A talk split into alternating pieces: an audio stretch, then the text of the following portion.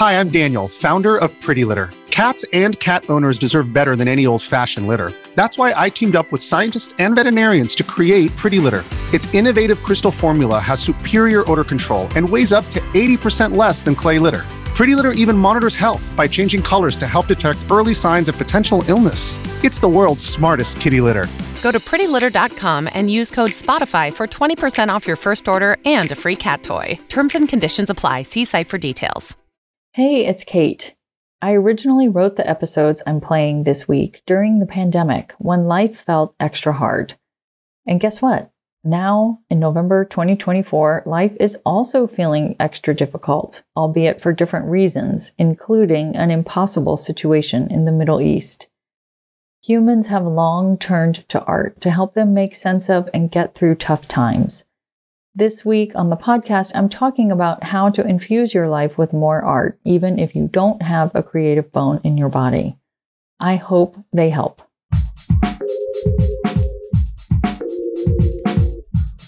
What if you could become a better person, not by working harder, but by taking one small step a day? And not because you're a bad person now, but because there's something inside you that's ready for more. How to be a better person gives you one tiny step a day you can take to be the person you want to be. My mission? To help you live your best life. Hi, and welcome to How to Be a Better Person. I'm Kate, your host, and the author of the book, How to Be a Better Person. This week on the podcast, I'm talking about how to consume art as a means to being a better person and just feeling better about the world and your place in it. Today's big idea is that you don't have to drag your butt to a museum in order to interact with artwork. You can do it from home in ways that maybe you never thought of or that you might think don't count, but they do. They absolutely do. And bonus, they're pandemic friendly. I mean, don't get me wrong, I am already jonesing to get back to museums and plan to do that just as soon as our case count continues along its downward trend. Museums have really been hit hard by the pandemic, and they are not only eager to welcome us back, but very much need us to come back. But even after that point, art doesn't have to live in a special house that you go visit on rare occasions. Here are my five top ways to interact with artwork without leaving home.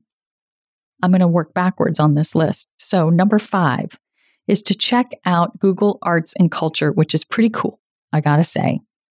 You can digitally visit museums from around the world as well as historical sites. They share a lot of art activities you can do on your own, and they let you search for artwork according to time period or even color. Next time you're craving a little interaction with the arts, or the next time your kid needs to research a time period, a geographical region, or an artist or style of art, head to Google Arts and Culture. Number four on my top five ways to interact with art without leaving the home actually does require you to leave the house, but it doesn't require you to leave your town. And that is to go on a walking or driving tour of the public art in your local environs.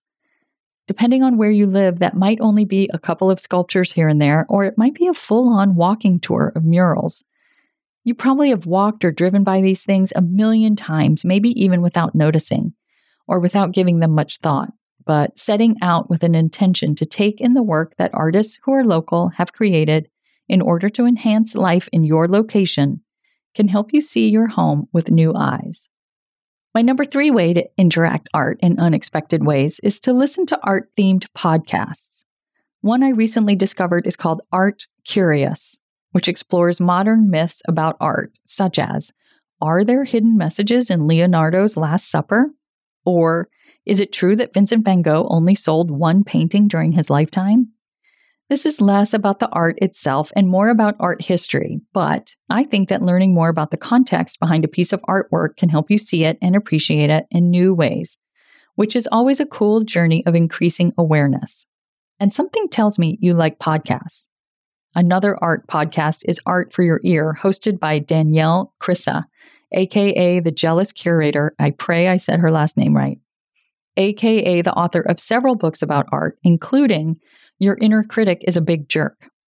In her podcast, Art for Your Ear, Danielle interviews contemporary artists about the juicy gossip behind their work. If you like dishing with interesting people and artwork, I have a feeling you're going to love this podcast. I'm going to be sharing my top two ways to interact with art in ways that are unexpected or surprising right after this quick break. When you need mealtime inspiration, it's worth shopping Kroger, where you'll find over 30,000 mouthwatering choices that excite your inner foodie. And no matter what tasty choice you make, you'll enjoy our everyday low prices, plus extra ways to save, like digital coupons worth over $600 each week. You can also save up to $1 off per gallon at the pump with fuel points. More savings and more inspiring flavors make shopping Kroger worth it every time. Kroger, fresh for everyone. Fuel restrictions apply. Welcome back. Okay, here's my top two way to interact with art, and that is to watch television shows about it. Have you ever actually watched Bob Ross or Sister Wendy? Bob Ross is on Netflix, and not only does he create a complete painting from scratch in each episode, but his whispery voice, poofy hair, and funny sayings are just so strangely soothing. And he's always talking about happy little squirrels and happy little trees and saying things like, there are no mistakes, only happy little accidents. Honestly, Bob Ross may be more about mental health and art appreciation, but they are both tended to, for sure, in his shows. You can also go on YouTube to find old episodes of Sister Wendy's PBS show from the mid 90s. Sister Wendy is an adorable, nerdy, and passionate nun with a full on habit and glasses. She's really got the look down.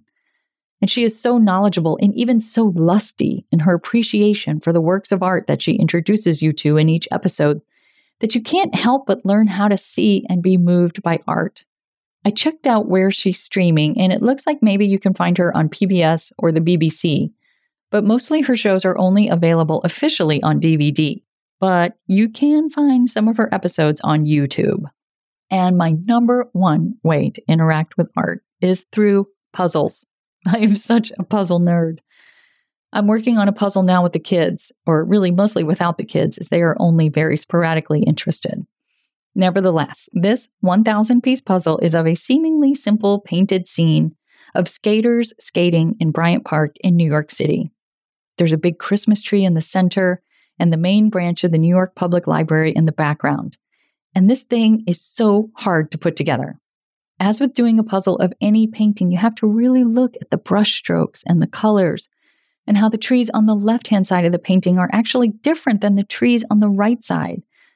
You have to relax your eyes to discern patterns and then focus in intensely to see if the brushstroke on this piece seems to match the brushstroke on this other piece. Puzzles may sound frivolous or tedious, but doing one is so immersive and it's a great way to become intimately acquainted with a piece of artwork. Of course, I love silly puzzles with famous people from the 80s or cereal boxes or whatever. But whenever we visit a museum, I try to pick up a puzzle of one of the artworks that we saw. Van Gogh's The Postman, Monet's Water Lilies, they have all been ways to exist inside a painting so that when the puzzle is all put together, you can see it anew. All right, that's it for me this week. I hope that you get to engage with some artwork over the weekend, and I will be back next week with episodes on how to support the people you love who are experiencing anxiety. Thanks for listening to How to Be a Better Person. Our theme song is Left for Deadish by Junior85. The podcast is mixed by Sound Advice Strategies. If you liked what you heard in this episode, share it with someone you think would like it too. Your voice matters. Also, How to Be a Better Person has an official newsletter that sends the past seven episodes, a sneak peek of the week ahead, and one well chosen meme to your inbox every Saturday morning. Sign up at beabetterpersonpodcast.com and click on Get Podcast News. I also love to hear from listeners. I mean, I love it. Send me an email by clicking on the Contact Kate button at beabetterpersonpodcast.com tweet me at Kate Han, K A T E H A N, or find me on Instagram at Kate Hanley Author. I look forward to connecting with you.